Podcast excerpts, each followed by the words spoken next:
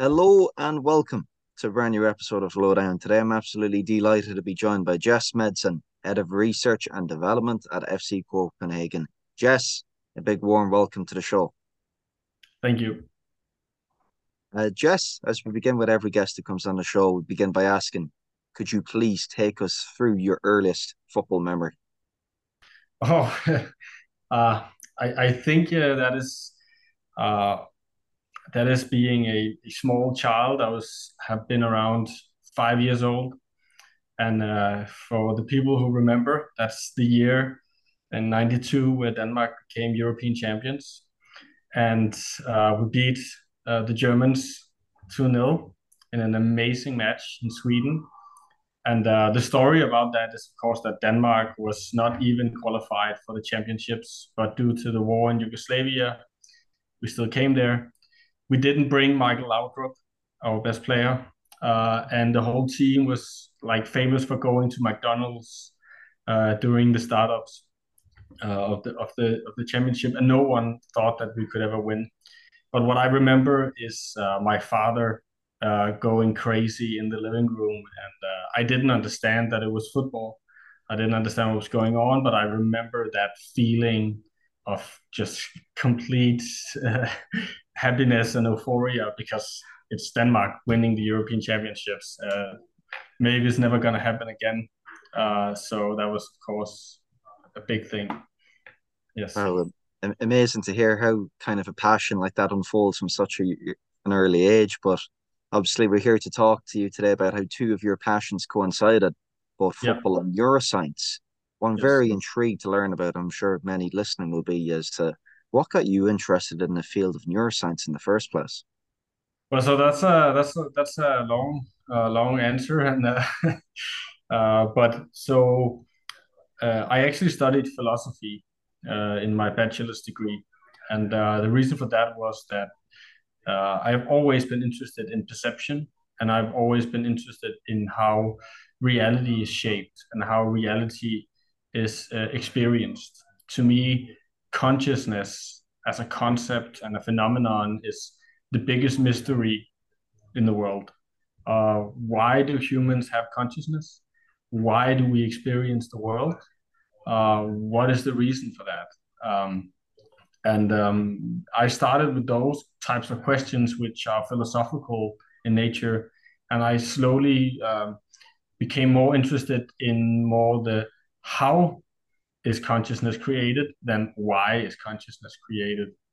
And so I actually started working at a lab, a neuroscience lab in Denmark, while I was doing my philosophy studies because I just realized, okay, I, maybe I, I, I picked the wrong thing. I want to study biology instead. And what happened was that I became a part of this institution. Um, uh, and, and, there was a mentor, a professor called Bente Pakkenberg, who basically just showed a lot of believed in me and, and taught me all of this, these things about the laboratory, gave me projects to look at the brain, uh, work with human brains, uh, study Alzheimer's. And slowly I became way better and started to understand the concepts behind neuroscience. And then, of course, in my master, I was I studied cognition, and I spent most of my time trying to understand what what is a brain scan. Um, so if you talk about fMRI studies, for example, uh, you know, many people look at fMRI studies and think, okay, that's the active brain, right? And there's a lot of thoughts about there's a lot of misconceptions about the idea of a brain scan. Um, there was a study once where they they, they had two identical papers uh, about politics. One had an image of brain scan, one didn't and of course the one with the brain scan on it people uh, believed more of what was being said. They remembered more of the information and they thought that the article was more exciting. So the whole concept of you know the brain scan and neuroscience itself is is is a scientific discipline that is sometimes being overestimated by people outside of the field. So my master thesis was basically about looking at brain scans and saying what can we actually conclude from the types of brain scans we're doing and what can't we conclude. Um, that ended up being my ticket to the States. So I got a scholarship to the University of Arizona, uh, where I studied medical pharmacology um, and pain and dopamine systems for two years. And then I came back to Denmark, where I was starting actually a project on psilocybin mushrooms, which is like magic mushrooms, uh, and depression. So uh, the clinical aspects of that. But then Corona happened, and I started to become really bored uh, because I couldn't test the patients. I couldn't do anything. I was just looking at data, old data, and like I was bored. Um, and then I started to look into football. Uh, so, what does the football community actually know about neuroscience? Uh, and what does neuroscience know about football? And I realized that this field was was quite quite small, and there wasn't a lot of research in it, which kind of baffled me because football is the biggest sports sport in the world, and there's a lot of money uh, in football that could go into research and understanding the cognitive neuroscience of playing football could be extremely beneficial for clubs that compete on small percentages in order to win matches. Um, so I started doing looking into all of this. What was the research about? What can we say? A lot of the research is is is poorly designed. A lot of the research had the research hasn't really found like a uh, a a common uh, vocabulary. So, for example, if you look into just game intelligence, like there's so many different definitions of it and discussions about it. Um, so and also technologies you know all of these companies that will sell you some type of software that will make you 20% more precise in your passes and all of this um, all of this made me think okay wait a minute does my favorite club in the world fc copenhagen do they know about this um, like what not to do and what maybe you should do because i believe that if you open any neuroscience book and read it from the beginning to the end you'll learn about learning you'll learn about vision. You'll learn about hearing, action, uh, executive functions, which are like very, I'm not going to say basic, but they're very fundamental facts that we know about the brain. Uh, and they can just be read in any book you can get at the library. And just understanding those concepts are going to help you a lot when you're trying to teach youngsters concepts and ideas. Um, and I wanted FC Copenhagen to know these ideas and not maybe spend large sums on technology and uh, software that cannot do what they're saying they can do. So that ended up in a partnership, and after some while, they, they offered me the, the job as head of research and development in the club. And so what I'm doing now is, of course, using my neuroscience to have a research line. Uh, so we have different areas of research focus, and one of them is cognitive neuroscience, where I have where I'm basically in charge of the project and investigating uh, cognitive neuroscience uh, and football. Uh, but I also do other things at the club because I'm, I'm I, I, I'm involved in many projects and many different things because um, I think football is becoming more and more like an academic enterprise because you have like the, the physical trainers need to know all these things about data and stats and physical loads. The analysts needs to know a lot about data about correct way of sampling and looking at different methods and softwares uh, coaches need to read papers on coaching and uh, intelligence and social behavior uh, and in that way, like the whole area has just been, become like very academic. And in there, I, I feel like I have a lot to offer because I understand uh, science from from the inside. I know I can read a paper. I understand papers. I know what the professors are doing, what they're not doing, uh, how to read stats all these things. So I'm more, today I'm of course looking into the cognitive neuroscience, but I also am involved in many other projects that are just like developing uh, science and science understanding within the club. Oh, fascinating, Jes. And what I'm writing down here now is like, from what I hear you speak of, you know, obviously right now we're in the age of information, but it's one's ability to kind of disseminate and provide um, clerical insights will be kind of the competitive advantage going forward in terms of interpreting that info and passing it on to such coaching staff and players alike. Aside from that, you know, what I'm very intrigued to learn a little bit more about from your own studies was, you know, from studying neuroscience, what was the big difference that you learned about that debate between intelligence versus consciousness? Uh, intelligence versus consciousness. Well, I, I think well, well, for me, they are completely different uh, concepts. So, consciousness is is basically so.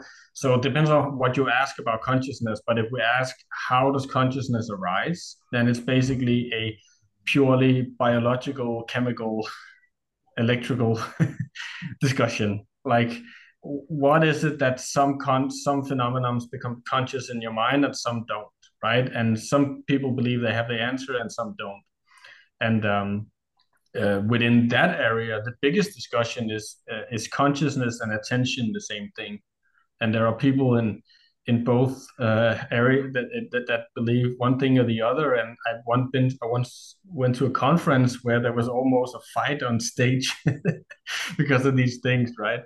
Uh, it means so much to some people, but if you think about it, you're you're consciously perceiving the things you attend to. But are there things that you don't attend to that you're still consciously perceiving right? So some would say yes because there's like a flow of perception and then there's attention where others would say no no there's attention and then there's partial attention to other objects. Uh, and the reason why it matters is because if you want to find the neural mechanisms and neural correlates of consciousness then if it's attention then we're pretty close to saying, okay, then we know what it is. But if it's consciousness, then it's a bit more uh, complex. Um, but in terms of intelligence, which I think is more a concept that humans have created, it's like a constructed phenomenon that's not necessarily has anything to do with neuroscience. It's a constructed phenomenon that we use to to label people's uh, behavior and capabilities. And the IQ test is great uh, or the IQ tests, because there's many, many different types of IQ tests, but they're great at labeling and understanding and predicting people's behavior. But um, but I'm not, I'm not that interested in in in intelligence uh, per se uh, as a phenomenon because I think it's it's it's linked to the things you're interested in. Um, so you can have musical intelligence or logic logical intelligence or social intelligence. And I guess we all know people who have many friends and are extremely good at understanding social cues, but are extremely bad at arithmetics, right? But we won't call them stupid just because they have a bad IQ score. And we also people know people in the other way around who have great ideas and can solve complex mathematics, but cannot have a normal conversation. so yeah. it, it there are many different ways to understand this, but if we think about in terms of football, my one of my biggest kind of visions in this is that from hearing and seeing uh, talks and lectures and debates in football where many people are debating game intelligence i i'm not i don't really care for that concept because i i, I think that the the way to understand game intelligence comes from the team's style of play and thereby the coach's assessment of the individual decisions made in the match. And therefore it's more of a subjective um, a subjective undertaking whether a player is game intelligent or not. It depends on who is looking at them and why they're looking at them. And there's also tons of biases in this. Like we always say that the 10 and the 6 is game intelligent right? We never say about the right back that he's game intelligent, but he might actually do have take very many good decisions during a match. But so what we have been trying to do and what we're still trying to do is instead of saying what is game intelligence, we are trying to say what are the prerequisites for making decisions. And if we can figure out what goes into making decisions, then we can look at those cognitive functions and thereby uh, try to train these functions so that the players are well well equipped to make decisions. But evaluating the decision is the, the coach's job, if you ask me, and not the neuroscientist's uh, job. That's fantastic, and it's enlightening because you look at that term game intelligence, and it's such a broad yet such a loose term. There has yes, to be, a, yeah, there has to be a lot more kind of apt phrases for beginning to even understanding the potential of an athlete's quality with respect to the game. And as you spoke about, you can't begin to contextually debate the ability or the ability in decision making, let's say, of a right back compared to a six or a ten. So that's very important too. But if we're to look at perhaps of all these prerequisites that go into decision making of a football player, and let's say we put them under the broader term in terms of cognitive potential. If yeah, that's a good word. That's actually yeah. something we, we say. We, we call it also cognitive potential, so that we don't um, take any players out of the. Uh, yeah, when, when we look at players, that we don't say he's not good, but more what is the potential. Yeah, I like that. I think it's a good way of framing. No, I think it's a great way of framing things, but maybe then you could elaborate, yes, in your own assessments, your own body of work, in terms of if an athlete is going to fulfill their cognitive potential, what might some of those areas be? Well, so now you're asking about Pandora's box because that's what we've been working on for a while, and I, I, I think I need some to explain some background story to this. So I came from uh, so neuroscience in itself is not the oldest uh, the oldest uh, scientific discipline at all but so for example alzheimer's is a, a, a phenomenon that's been uh, described for i think it's 130 years since it was first described really and, and classified. And if you go into that type of research you are not creating the models or the theories behind alzheimer's. You're looking at protein differences in specific types of disease populations and you're adding small small bits of information to that complete endeavor it is to try to understand alzheimer's. So when you go into a field of neuroscience research it could be pain which i later also looked at or iq which i also looked at. There you ask okay what's the main hypothesis? What's the model?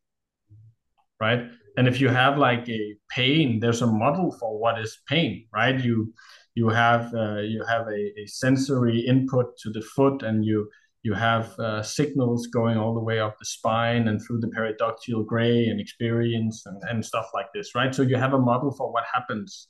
And from that you can start to make hypotheses. If that happens then you will have less pain or if we do that and stuff like that right? That's how science works. But so when I started in football, I kind of asked, so what's the model? Like, what's the theory? And I'm not going to say that the people who worked on this already didn't have their own model, but I don't think that anyone had created a substantial uh, model for cognition in elite football that I could take and use. So um, I basically created a cognitive model for football players, which is a classical cognitive model. It has 14 stages of processing that it goes through from A to B to C and all the way. And it explains what happens in every situation uh, that the player is in during a match. So this cognitive process might happen a million times during a match. And the reason why we created this model, which we are publishing actually in uh, in January, together with a Danish professor called Thomas Habekost, who's a professor in cognitive neuropsychology. So uh, the reason why we created it to begin with was that I realized that, and I, many people must know this, that like if you go to a, a coach who's who's uh, maybe coaching U13 or U19 or first team, and you tell him uh, working memory is important for football players, right? Or if you say motorical inhibition is important, they'll say, great, but how? Like, why do I, how do I do that? And that was the main reason to create the model because if you have the model, then you can kind of show them this and say, okay, this is what happens. And then you can even you can look at a player, you can you can go and look at video and say, okay, now he has his attention for something. Two, two. Now he's scanning towards something. Three. Now he's making the decisions. Four. Now he's making the inhibition. Six. Now he's making the action. You know, so you can.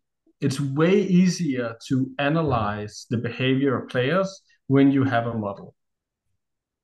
And important to say it's a model and therefore it's a representation of reality. It's not a one to one description of reality because, of course, the brain is a lot more complex than I suggest in the model, but it allows us to work with it. And we couldn't do that before because when I was saying these things, perception, attention, working memory, the coaches would forget it. They, they, they, it didn't make sense to them because they didn't have a framework for working with it. So that was the first thing we did, and really spent a lot of time educating the coaches uh, about these concepts, like really explaining what is working memory, when you're playing on the pitch, when do the player use it, uh, why is it important, all these things. Like that's been a big thing, like educating the coaches on cognitive neuroscience, right? So it's it took a while. Um, so uh, yeah, that was the first first thing we did. Uh, and from there on, we we, we kind of said, okay, now we have a model, right? So, and we want to use these these insights to doing three things. We want to use it to train our players. We want to use it to test our players, so kind of a screening tool. And three, we're going to use it for scouting. And so I'm not going to talk about the scouting because that's kind of our uh, uh, secrets or just things we keep in the club. But I can talk about the other things if you want to hear how how we did that. So what we did was to to to to look at the literature and then look at the different research that has been done and see which cognitive functions have been shown to be correlated or predictive of future success in football. There's been around five to six studies looking at quite big populations of young players that have done, the Vienna test battery, which is a classical cognitive test. And then they've seen that motorical inhibition, cognitive flexibility, um, uh, and working memory very often correlate with future success of football players. So therefore, we could make the inference that, okay, maybe we should try to create exercises that, that train the players in this, right? And see if it actually makes them better. So we took the classical tactical periodization and we just added the cognitive aspect to it because we already have the tactical, we already have the physical. Now let's add, add the cognitive. And to begin with, we basically just took the first 10 minutes of every training. And then we said, the first 10 minutes of every training, from U13 to, to U19, you are training one of five cognitive functions. That's uh, scanning, it's inhibition, it's working memory, it's flexibility, and it's prediction. But in the beginning, we made the huge mistake, or I made the huge mistake, of creating exercises that would uh, manipulate the players to train these functions. And we realized really fastly you cannot do that. It's too superficial. It's too it just doesn't work because the players will find other ways to solve the exercises than the way you want it uh, and then FC Copenhagen specificity is extremely important. Like we want to train the way we play. So what we did after half a year was saying, okay, we're starting to get a grasp on the functions and how to coach and instruct them but we're not using these exercises. They're bad. They're made by neuroscientists. They're not made by coaches, right?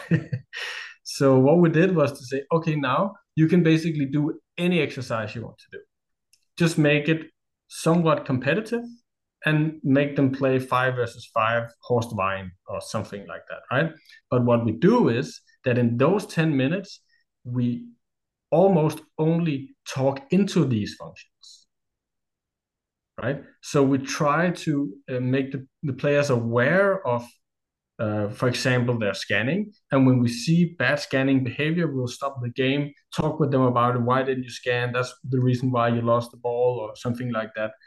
Uh, so it becomes a real game situation, an understandable exercise, but we're making them aware of these concepts. So, for example, working memory for me is something that I think is somewhat um, over complicated very often. So for me, working memory is seeing something, getting an information, and using that information to make an action.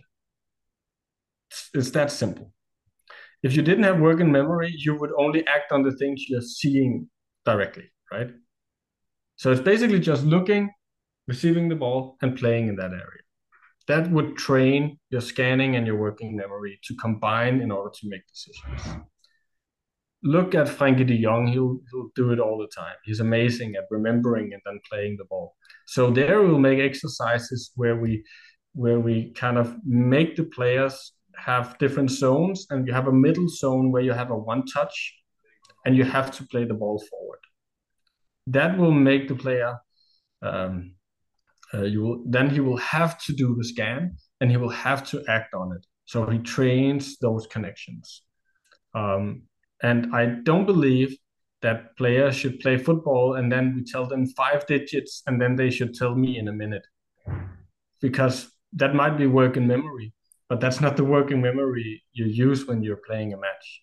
The working memory you're using when you're playing a match is the one that can help you remember things you saw one second ago and act upon it. Um, so that's that's been a, a, a the the first big thing that we did in terms of practice. And this season we've actually gone away from this because now we realize now the coaches know it completely and we've integrated it into the full training so that we'll still make the periodization but we'll say to the coaches you can do it in any exercise you want but we want you to coach on these things when it makes sense and it's also now part of the players uh, developmental plans and, and all of this. So it becomes it's become integrated now.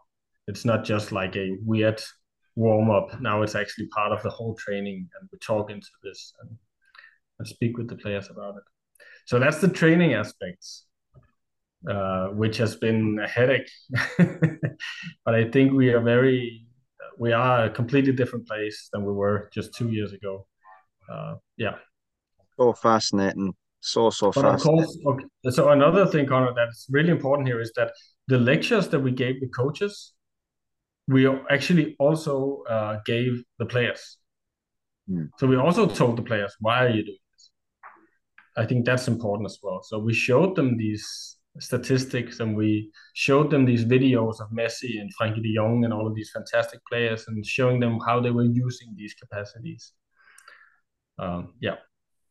It's so so fascinating because when you speak of models, as you said, it's a framework for viewing the world, and this cognitive model, no less, it's like something which has been a sl- seems as though it's been a slow burner inside the club, but in terms of framing the conversations, having those conversations with players and coaches alike, you've achieved buy-in over time. Yeah, and obviously with all models, you have to know kind of the game you're embedded in, the reality in which you're embedded in, and obviously FC Copenhagen's a great example of getting young talent, and improving them over their own life cycle with the view to getting into the first team or with the view to settling on to the top five leagues in Europe.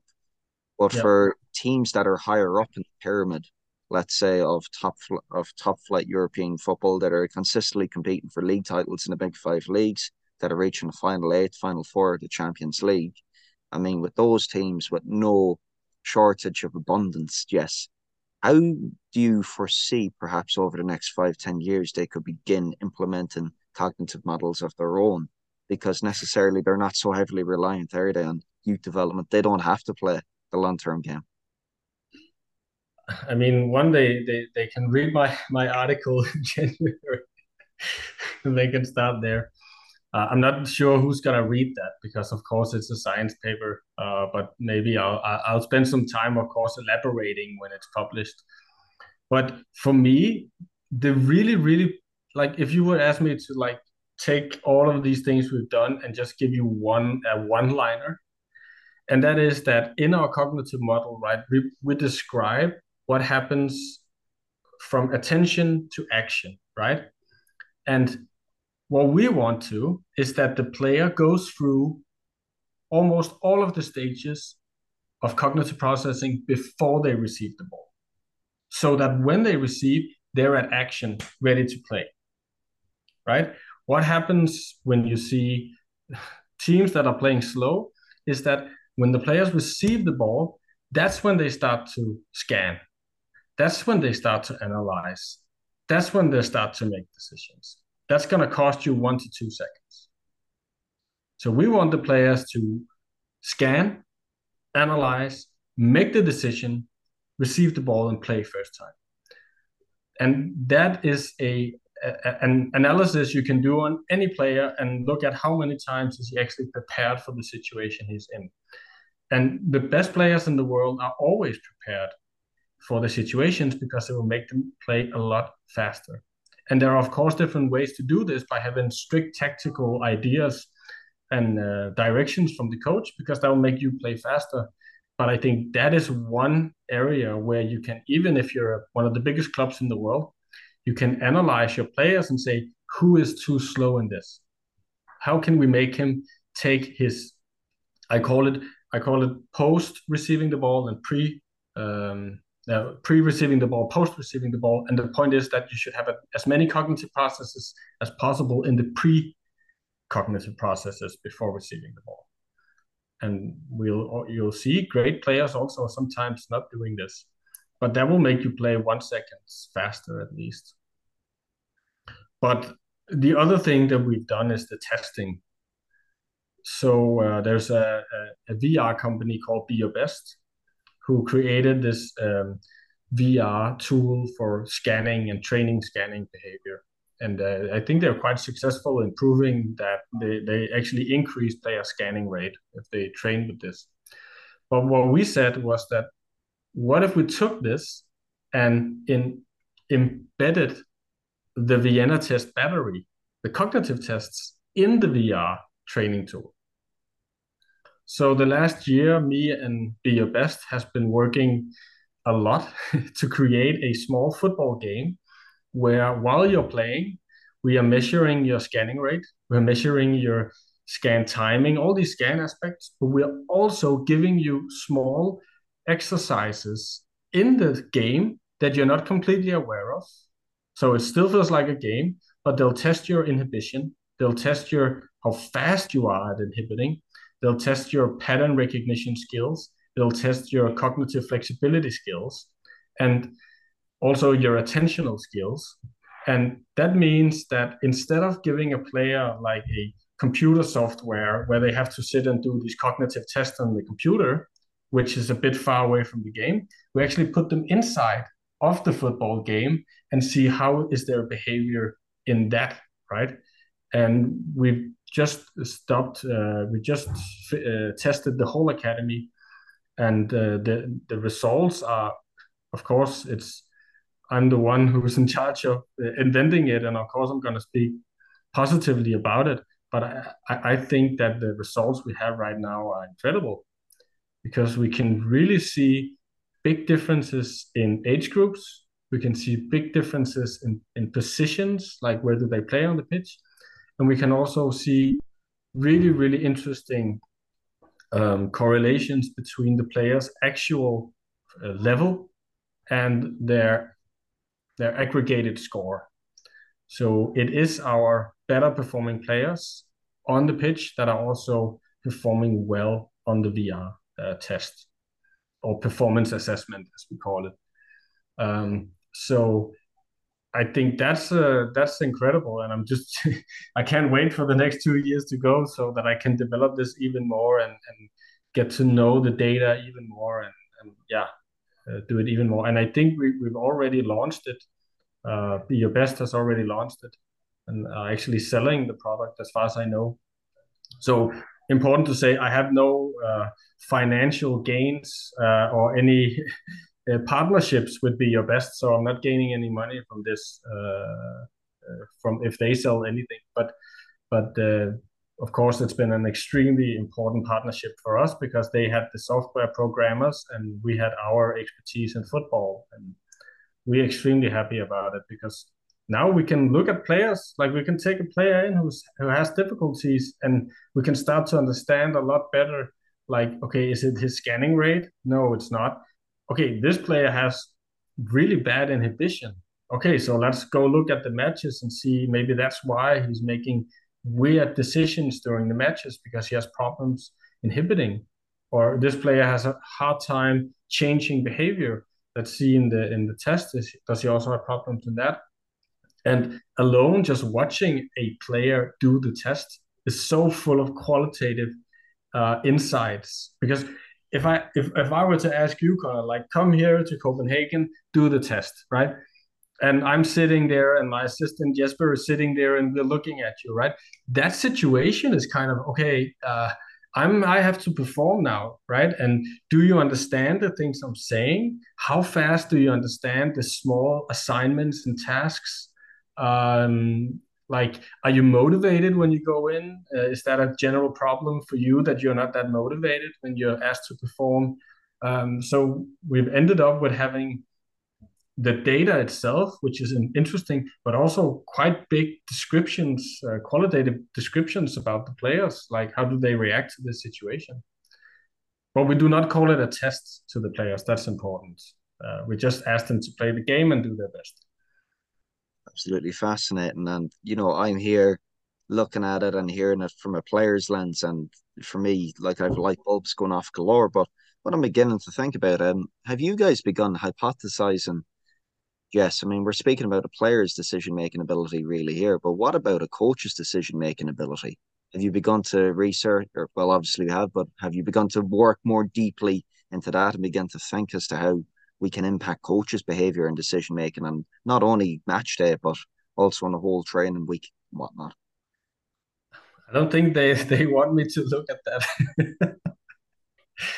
um, but no, it's it's an amazing uh, it's, it's an amazing idea, and no, we, we, we haven't.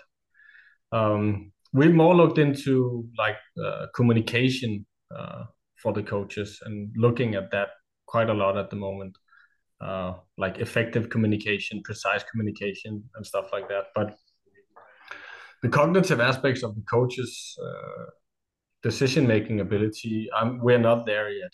And also, we don't have enough coaches to really make valid conclusions on this, right?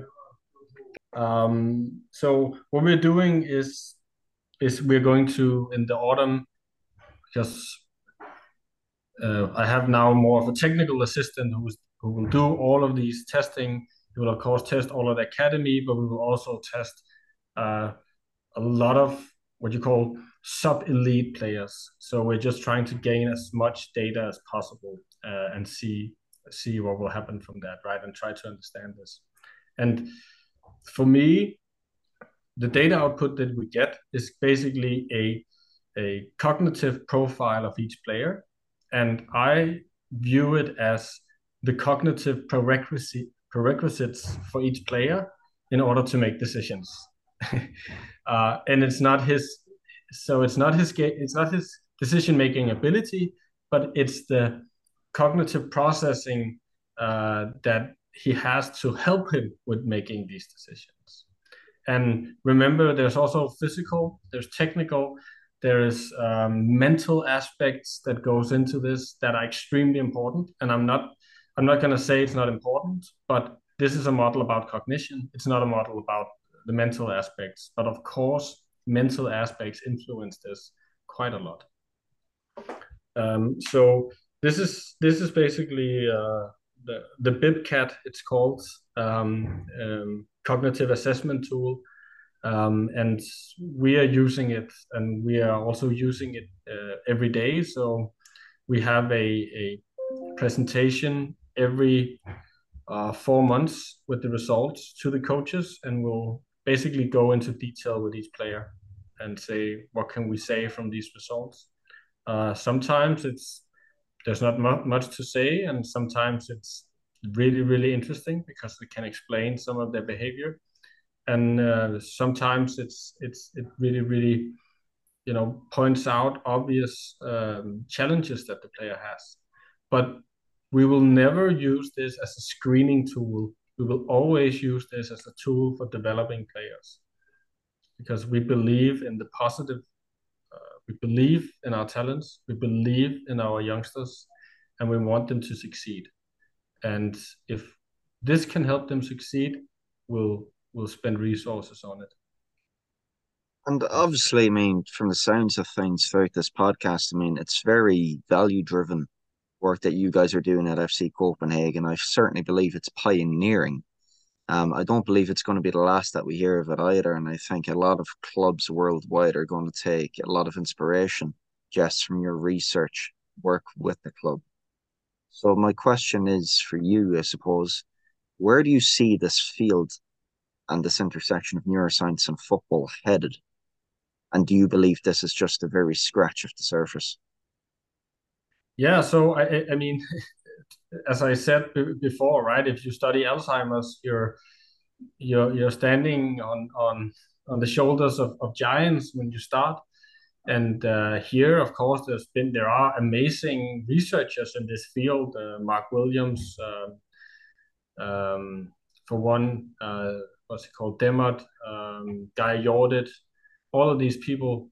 But I think what we are trying to do, which I don't believe anyone has really done yet, is to try to uh, summarize all of this in creating a unified idea about it. Um, and also, most models about this is about sports in general, but our is a model about football in general.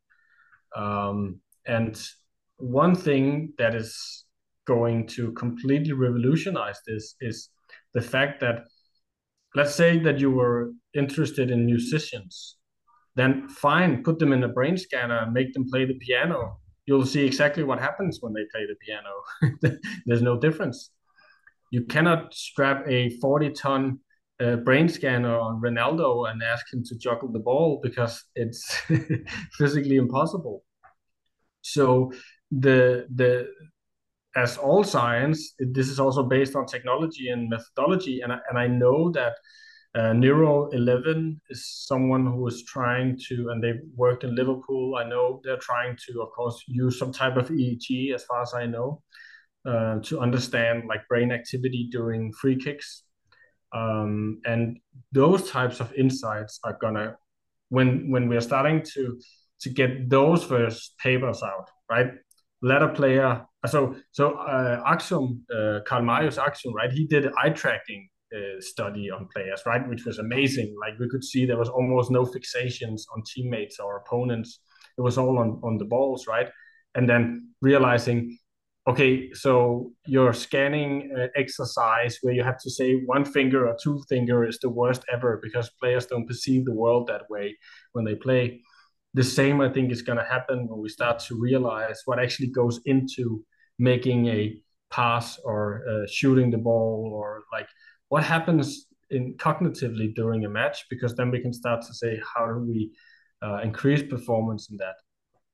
And another thing that's that's that, that now that i'm inspired i want to say that is that if you remember that what i wanted to understand as a youngster was basically what is consciousness right and through all of these many years of studying all these things i'm kind of like still doing the same thing. But uh, using a extremely specific um, act like playing football has shown to me that it's actually a maybe a better way to try to understand perception and consciousness in general because we have a defined room and space and limits for what is the player supposed to do right? And it's easier to to define what is a decision and and maybe through sports we'll even this is thinking big right? But maybe we'll even help understanding these questions because sports is so multi-model right? Uh, that everything goes into playing a match. Uh, and if we start to do these scans and become better at that in the future maybe we can open up new areas of investigation. Undoubtedly um, so. Undoubtedly so. I had a conversation with a great friend recently about this too, and you know, for context here, we're speaking about reality. we're speaking about perception and our own experience of the world within it.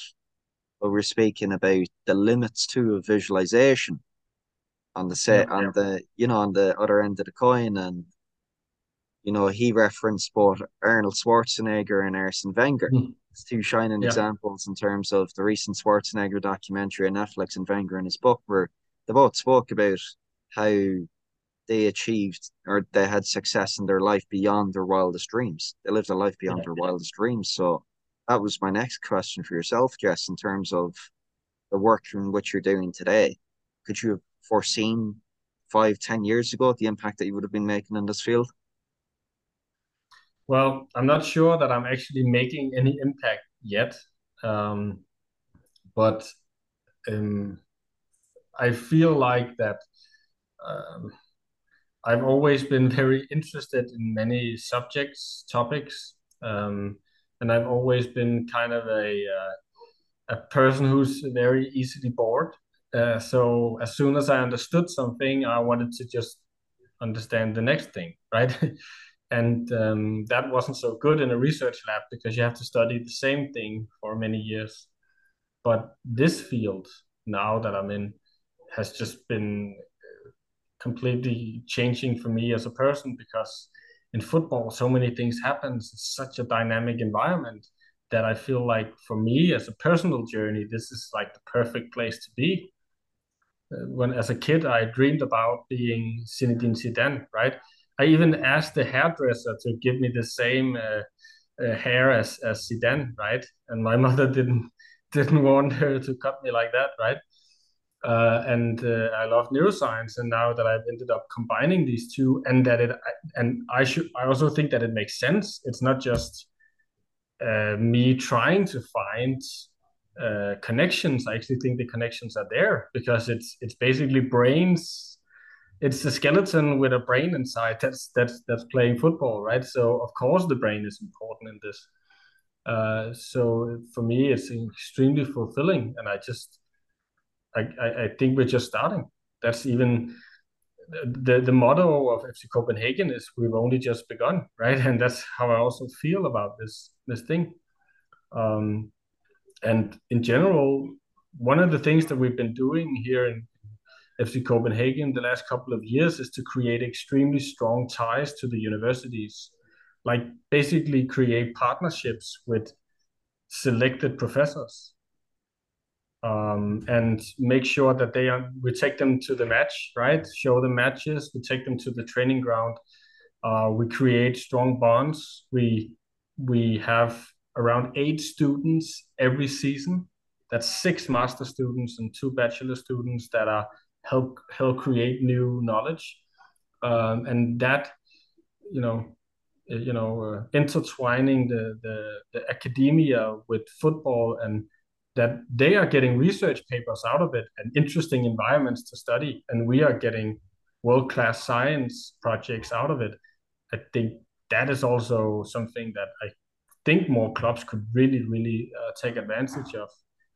I mean, when we write a project proposal on in psychology, th- there's so many applicants because everyone wants to work in, in, in for FC Copenhagen or uh, Norwich or Arsenal or whatever club, right? So that's something that, that I think football clubs could gain a lot more from in general. Fantastic yeah. We've only just begun. And yeah. With that in mind, I mean, as is close in tradition on the podcast, I ask each guest for their one bit of advice. But, you know, with one eye in the future, that motto in the back of our heads now are at the very forefront we've only just begun. For anyone wishing to get into the industry and have some long term sustainable success, what would be your one bit of a key advice for them be? Oh, I think that's a very uh, difficult question in general. But if you ask me more, like, I think if you want to have a fulfilling and, and, a, and a good life, at least for me, that's the case. I think it's really important to be to strive to be good at something. Um, and I think if you're really good at something, you can add value with the things you know and that the things that you're expert on. And you can thereby, thereby be a valuable member of a team. And you also have a goal to, to, to strive for. I'm not sure that it's true for everyone, but for me, that has always been one of the most important things is to strive to be good at the things that I'm doing. Um, and of course i'm i still have thousand things to learn and many things i'm not good at uh, but i always really think it's important to do a, an effort uh, to be good. Because there's so many clever intelligent people in the world who's better than you. And it's it's it's not about performance it's everything that's important but it's still important to have goals and and a vision about where you want to go. And the reason why I'm saying this is sometimes I, I, I, experience that that many young people they want to work in football, but they don't necessarily know what it is in football they want to do. And my advice would be, well, choose one thing. it, be the best analyst anyone has ever seen and develop that. And then maybe one day you can also become the coach you dreamed of or whatever, or be the best uh, coach. I mean, pick something and become good at that. I think that's important. But that's easy for me to say because I've studied philosophy and pharmacology and now I'm in football. So I haven't gone a straight way anyhow, but effort is important. Really fantastic. Jes? That was a long advice. Sorry. No, not at all. I think it's fitting of the podcast and of the route we've been on. We've discussed everything from psychedelic mushrooms to Zidane haircuts. So it's only a fitting way to end. But uh, Jes, I have to say, that's one of my favorite episodes to date. So thank you so much thank for you. coming on. Yeah, and thank you for inviting me.